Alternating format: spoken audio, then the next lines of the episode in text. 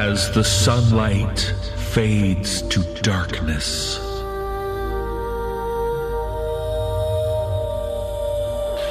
The frightful tales creep into your mind.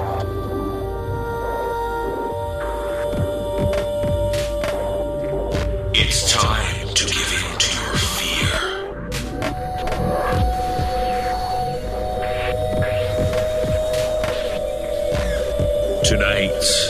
there will be no sleep. And I can't sleep. And now he was listening. Trapped in a bag. There was a little boy who died the night before. The floor moves. A face in the window. Brace yourself for the No Sleep Podcast.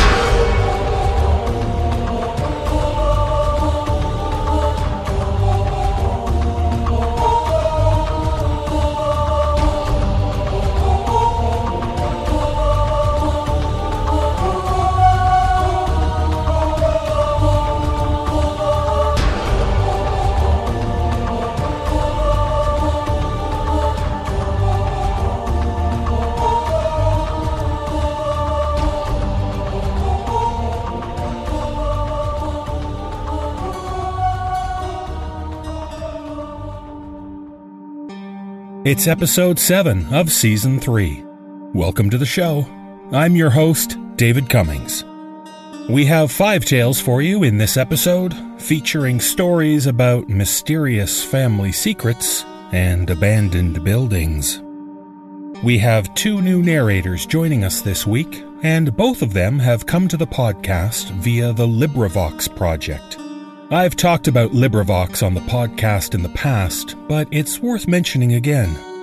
LibriVox is an online digital library of free public domain audiobooks. Volunteers narrate chapters and sections from books that are in the public domain. The parts are put together into full audiobooks and made available to the public for free. It's a noble project that brings to life literature in danger of being lost forever. A number of no sleep narrators have volunteered at LibriVox, including myself and the two ladies joining us for this episode. Nancy Beard and Marmalade Hanna provide both professional and volunteer narration for a variety of projects, and I'm thrilled to have them on the show. If you want to learn more about LibriVox and how you can listen to or narrate for the project, head over to LibriVox.org. That's L I B R I V O X dot org. I'll include a link in the show notes as well. And so, speaking of narration and storytelling, it's time to start the show. In our first tale, we meet a man who is enjoying a quiet evening alone at home when his brother, returning from a night of partying, interrupts his relaxation the man discovers that something is terribly wrong. As author Drew Vitalduel describes, the events that unfold make it quite clear that this is not just another night.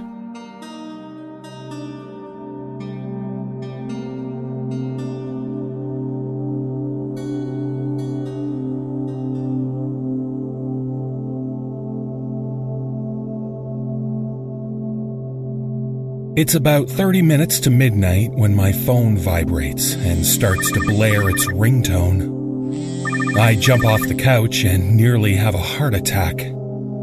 It's just another night, one that's been wonderfully quiet so far. After a chaotic Friday evening that lasted until 5 in the morning, it's nice to spend this Saturday alone at home, watching whatever crappy movies are on TV. I recover and answer it. It's Mike, though I can barely hear him over the pounding music in the background. We're leaving the club now. He screams. The girls ditched us, and Trent wants to get home early so he can go to church with his family. Sounds good, I say. Did you bring enough cash for a cab this time? Mike's stories of getting stranded downtown in the middle of the night have become legendary. Nah, Jason's friend has a car. He's driving us back. I frown. Has he been drinking? Like one or two beers. He says he's fine. He says something to someone nearby, but I can't make it out. I'll be home soon. Don't worry about staying up for me. Thanks, but I'm not tired. That, and mom and dad told us to always deadbolt the door, and if I do that, you won't be able to get in. He laughs. I'm not sleeping in the front yard again. Okay, I'll be home soon. He hangs up, and I go back to my movie. There's something about mindless violence and explosions that just seem so relaxing. Or maybe it's the fact that school's finally done for the winter holidays, and my parents wisely decided to go on a cruise with friends for a week before Christmas. Mike and I have the house to ourselves. For him, it means no stern looks when he staggers home reeking of alcohol. For me, it's no constant reminders to start looking for a job in time for graduation. The movie goes to its 15th commercial, and I head to the kitchen for a snack.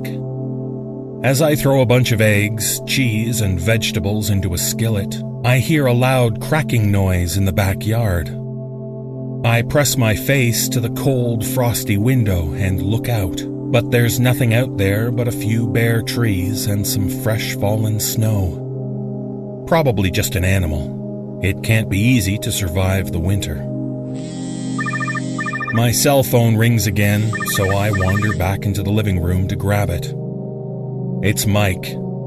I can hear sirens in the background. Uh, so Jason's friend kinda, uh, lost control of the car. It sounds like he's holding the phone half a foot away from his mouth. Oh, God! What happened? We hit a pole.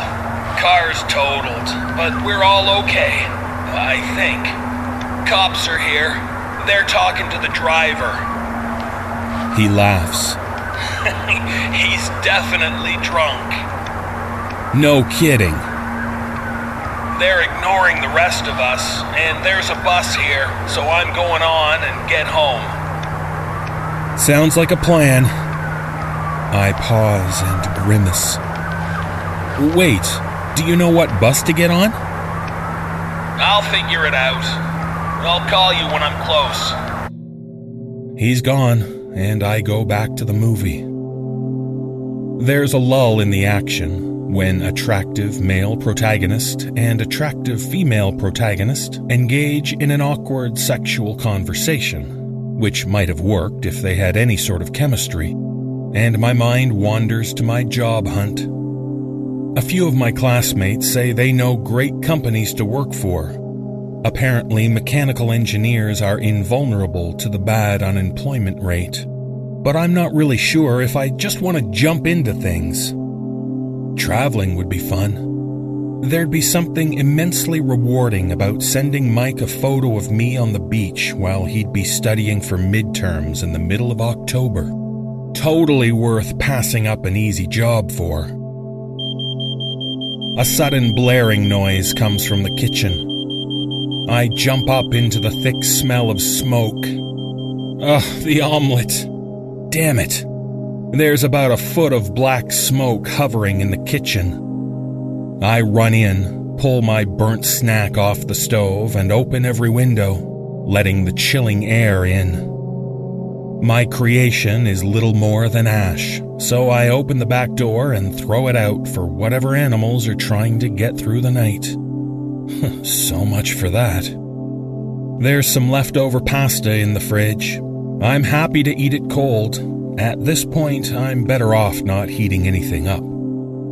I settle down and continue the movie, but my mind's going back to traveling. I've always wanted to go across the pond, check out Europe, maybe backpack through Germany, see the sights in France, practice my fake accent in Britain. What's it like there in the summer? Hot, I'd bet but not any hotter than it is here. Hopefully less humid.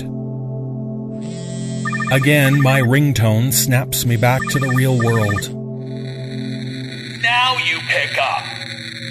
Mike's shouting, but I can barely hear him. Wherever he is, the reception is terrible. I've been calling for hours. I look at the clock and roll my eyes. You last called 45 minutes ago. Where are you? I have no idea. The bus is going in the middle of nowhere. I have no idea where any of these stops are. Hell, I don't even think they're in English. I sigh loudly. Not this again. How much did you have to drink? Drink? I can't even. He trails off, replaced with a loud, harsh static. I pull the phone from my ear. A few seconds later, it disconnects. Whatever. He'll find a way home. The movie eventually ends, but it's just past midnight and I'm hardly tired. Now I'm regretting allowing my roommate to convince me to leave my gaming console at school. This is the perfect sort of boredom for grabbing a sniper rifle and telling 12 year olds how great their moms are in bed. And then Mike could have joined right in. He probably spends more time playing than I do, and he doesn't even live with me. I think my parents are relieved that we're going to the same school. He's been trying his absolute best to get his life back on track, and I'm able to be there in case he needs a shoulder to lean on. A loud scream comes from the backyard. I go back into the now freezing kitchen and grab a flashlight from the cupboard. I shine it around, but there's nothing out there. The remains of the omelette are gone, and there are a ton of paw prints around the area. Raccoons, squirrels, maybe coyotes. Whatever they were, they moved quickly. The smoke in the kitchen's gone. I close all the windows and lie back down in the living room. I guess I doze off because when I wake up it's 1:30 in the morning. There's been no contact from Mike, so I give him a call. Hello? Now it's like he's talking into a phone on the other side of the room. Are you there? Please say something. I'm here, I say slowly. Have you figured out the way home yet? I can't. Despite the low volume, I can hear panic in his voice. I've been riding for days, maybe weeks. I can't tell. Transferring from bus to bus. None of them are going anywhere. I swear I can hear him whimper. I can't help but grin. I'm gonna hold this against him for years. I don't want to get off. There's something wrong around here. Something dark. It's waiting for me. Yeah, it's called The Night, and it's not very friendly to blackout drunks now, is it?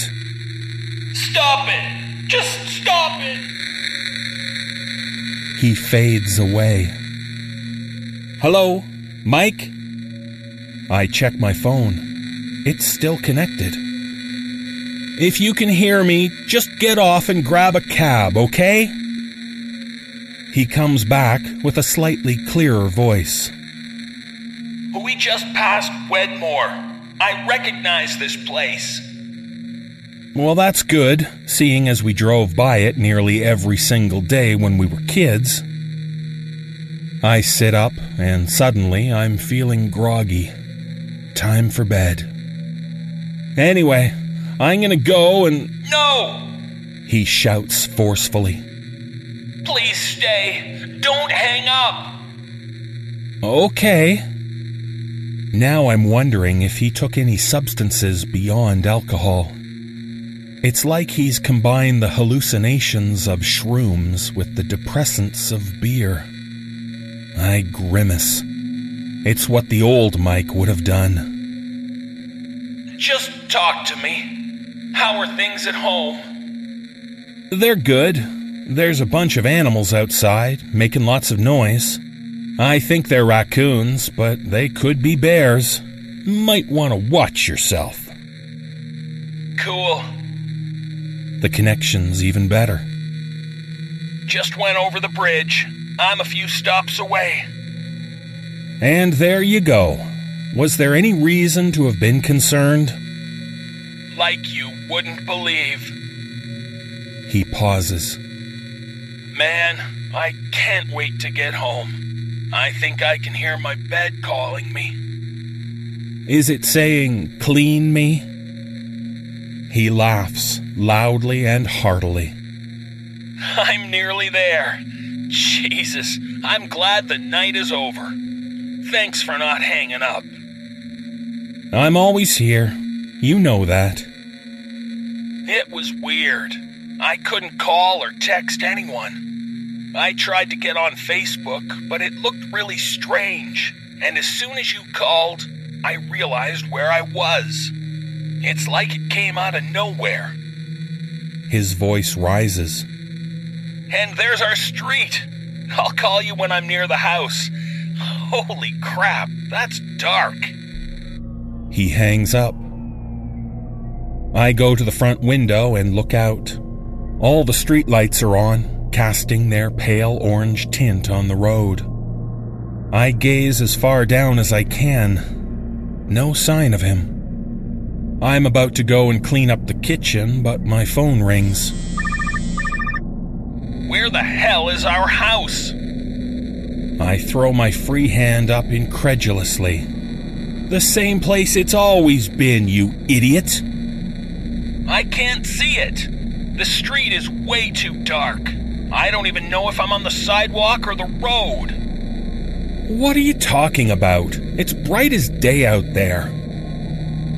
I go over to the front door and flick the outside light a few times, showing off our snow covered driveway, the one Mike was supposed to shovel before heading out. There, can you see that? I saw it. He screams. The light. Turn it back on. I do so, even though it adds nothing to the overall brightness of our neighborhood. I see it. Uh, okay, yeah, I'm close now. I look out the window, but still can't see him. There's just a pair of headlights coming down the street. How close are you? Nearly there. Oh, thank God. I'm nearly there. The headlights slow down at my driveway. Are you in a car? No? Do you know how easy a car would have made all of this? I scoff. I think there's a lot of things that could have made this easier.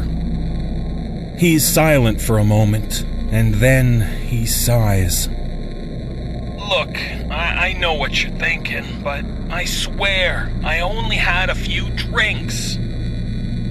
His voice lowers. I'm done with that other stuff.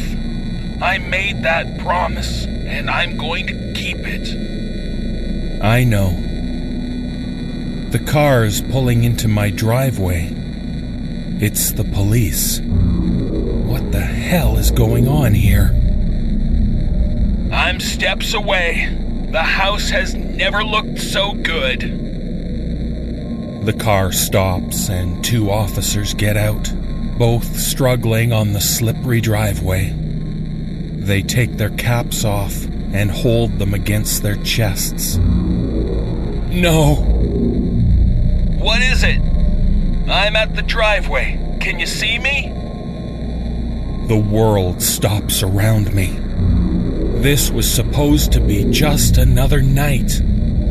Everything I'd done the movie, the omelet, those animals outside, what I'm gonna do when I graduate had been so inconsequential. That was the point. That was the goddamn point.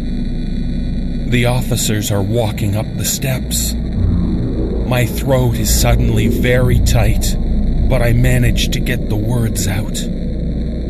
Yeah, bro. I can see you.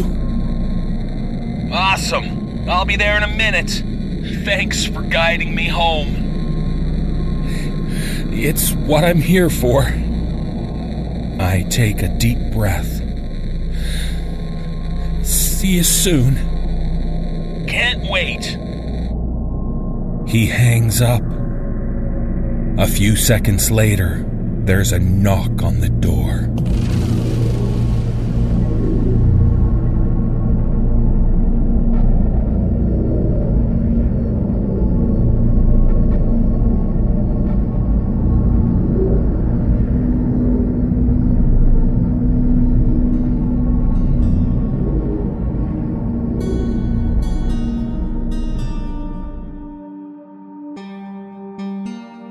For most of us, taking a shower is a daily ritual that we take for granted. Showering can allow us to unwind and let our minds drift away as warm water cleanses us. However, as author Chance Patrick explains, painful memories can make showering something to avoid altogether. Join us as we meet a man who explains why I didn't shower for 21 years.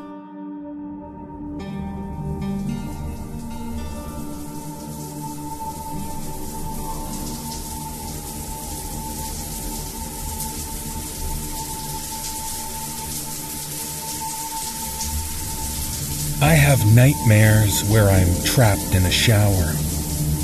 The drain is plugged and I can't get it unplugged. Water rises to my ankles, to my waist, and then over my head. The shower curtain turns to glass, and my screams turn to gargles. A dark figure presses its face against the glass on the other side, and it watches me. I plead, but it won't let me out. I swallow water and flail helplessly in my glass coffin. I wake up gagging. I know where the nightmare came from. I never have to dig deep. The incident is never far from my subconscious. Finding it is easy. Getting over it is not. It was the summer of my 12th birthday when the Hudsons moved in across the street. Three people, one of them a really old woman. She was tiny, frail, skeletal almost. Thin white hair, faded blue flowery dress. Her head hung from her neck, and it wobbled as the man pushed her up a makeshift wheelchair ramp into the house. At the time, I couldn't figure out if she was alive or dead. A few minutes later, she appeared in an upstairs window, sitting in her wheelchair. She was directly facing my bedroom, and I watched her from my window. Her head was upright now, and she stared at me. Just stared without moving her head an inch. I closed my drapes. For days she sat at the window. She watched the cars and the neighborhood kids play in the yards. I never saw anyone else in the room, never saw her move from that chair. At night, I'd cautiously peer through the crack in my drapes. Her silhouette was still in that window, lights off, staring out into the darkness at my bedroom. I couldn't tell, but I knew she was watching me. The stories about her cropped up pretty quick amongst my friends in the neighborhood. That she was a witch, that she was just a doll, that she was actually dead. But I knew she wasn't dead. Sure, I never saw her move from that window, not once, and I never saw her head turn, but I felt her eyes move as they studied me.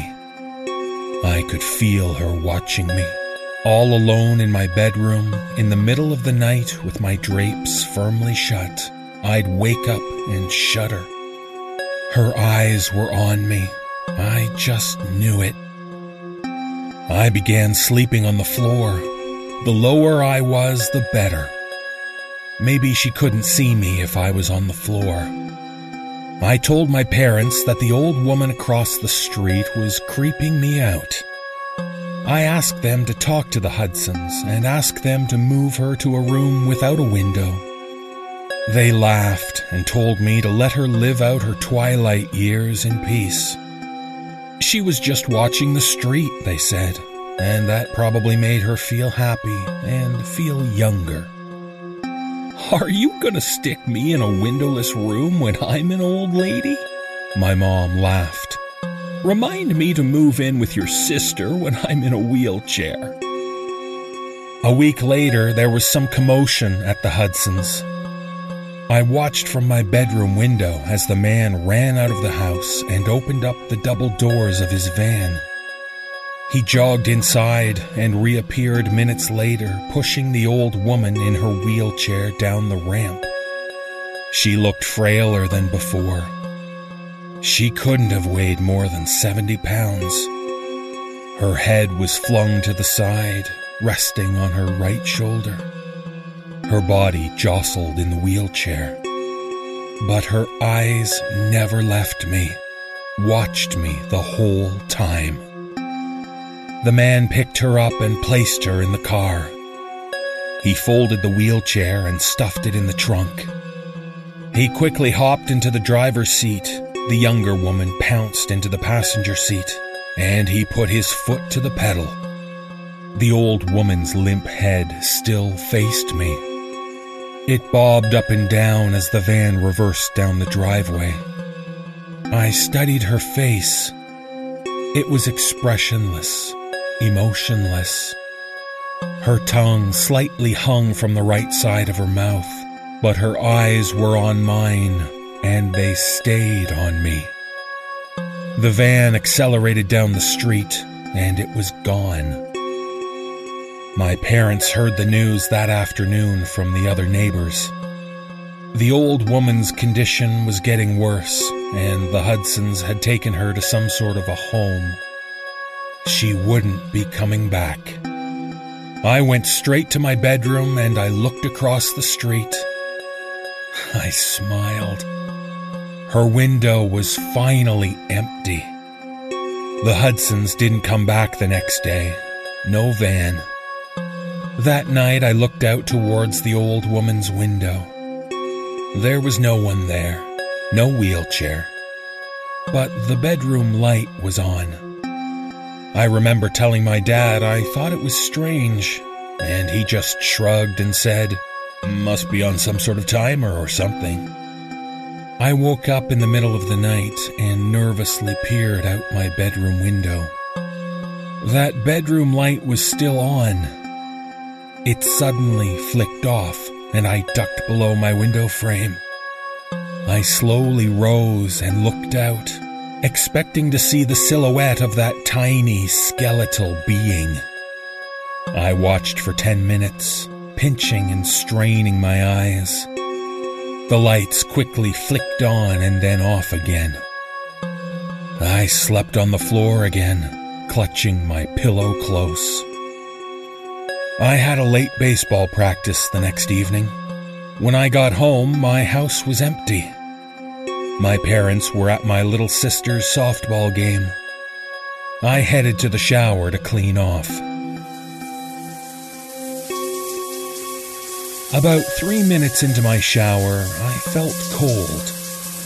The hot steam was escaping the bathroom somehow, which didn't make sense because I had shut the door. I wiped the shampoo from my eyes, turned my head, and I heard a strange noise that I heard in nightmares for years. The metal rings of the shower curtain were being dragged across the shower rod. Someone was slowly opening the curtain. The shampoo stung my eyes, and through the stinging, I saw a dark figure behind the curtain. Long, pale, bony fingers gripped the curtain as it slowly opened. I instinctively backed up in the shower, and the curtain opened completely. There stood the old woman. I must have only looked at her for one, maybe two seconds, but at that moment, time stood still. All these years later, I can still draw you a vivid picture of the horrifying image in front of me. Disheveled white hair, crazy in her eyes, bones jutting out from under her stretched skin, stark naked, blotchy skin, warts all over her body, skinny breasts hanging to her waist, hair where I didn't know people could grow hair. She smiled grotesquely, and I felt the shower tile against my back and the hot water pound my face. In her other hand, the old woman held a letter opener. August, she mumbled. August, August, August. I leaped past her, knocking her tiny body to the floor. I ran downstairs, naked and sopping wet. In my panic, I somehow remembered I was nude and yanked on a pair of shorts out of the hamper in the laundry room, sending the hamper crashing to the floor. I hightailed it on foot down the street, eventually winding up at my friend's house. When the police arrived, they found the old woman crumpled in a heap in the bathroom. The shower was still running. The policemen were all super nice to me, admiring me for my bravery. I told them what she said to me, August, and asked if they knew what she could have meant. Uh, it'll be August in a few days, one of them shrugged. And you can never fully understand old and crazy, son. The Hudsons only came to our street once more to retrieve their stuff. The for sale sign was up in days. My mom told me they couldn't face the neighbors for what happened. Apparently, they had taken the old woman, the man's mother, to a special home downstate. Somehow, some way, the woman managed to escape the home and caught a bus back to our town. It never quite made sense to me. She was so old, so frail, so helpless. She could barely move those weeks she lived in that house. How had she managed to travel hundreds of miles on her own? Anyway, you can imagine what this did to me. I didn't shower for 21 years. I took baths, which I suppose aren't that different. It's still a tub, and it involves hot, soapy water. But a shower with its closed curtain, water peppering the tub floor, and steam climbing the walls, you get lost inside your own head in the shower. Thoughts consume you, and it feels so utterly safe. For a few minutes, you are alone from the world. It's your own private, misty kingdom. But that's what makes the shower dangerous. You're enclosed, vulnerable, naked. You're exposed. I talk to people about it, my parents, a shrink. But mainly, I tried to push the incident deep down into places where I couldn't find it. I didn't talk about it with anyone since I was a kid. Life carried on. Besides the baths, I was pretty normal. A few months ago, something inside me clicked. I felt the urge to re examine the incident it was almost like a voice in my head was telling me to do it. My head wanted closure. I spent hours online one night trying to track down any information on the Hudsons and the old woman. I finally found what I was looking for an obituary for the old woman. She had died four years ago Somehow, that walking skeleton hadn't checked out for another 15 years. The obituary photo was a black and white picture from when she was a young woman. It was a photo of her and her deceased husband on their wedding day. His name was August, and he looked exactly like me. I closed the browser and stared at my computer desktop for 10 minutes. It finally made more sense why she called me August, why she was obsessed with watching me. Maybe she used to write letters to her husband, and that's why she was clutching the letter opener that night. For a small moment, I felt a little better. Things always feel better when they make more sense. Honey, is everything okay? It was my wife. I think so, I said. I took the first shower I had taken in years that night. I didn't even jump when the curtain rungs dragged across the shower rod and my wife entered. But as she embraced me under the hot water, one question wouldn't leave my head. How come the young woman in that wedding photo looks exactly like my wife?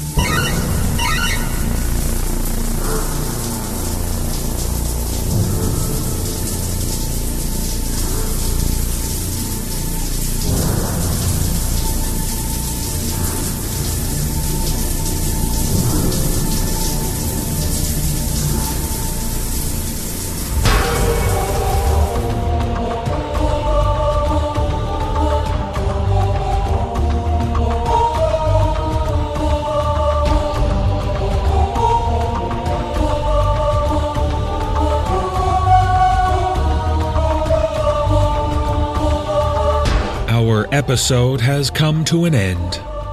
Thank you for spending time with us at the No Sleep Podcast. If you would like to learn how you can hear the full length version of this episode, featuring many more stories, please visit the nosleeppodcast.com and click on the Season Pass link.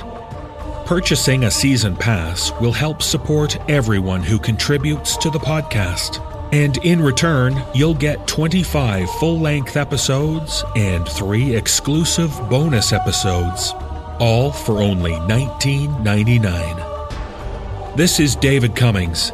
Thank you for listening, and join us again for the next episode of the No Sleep Podcast.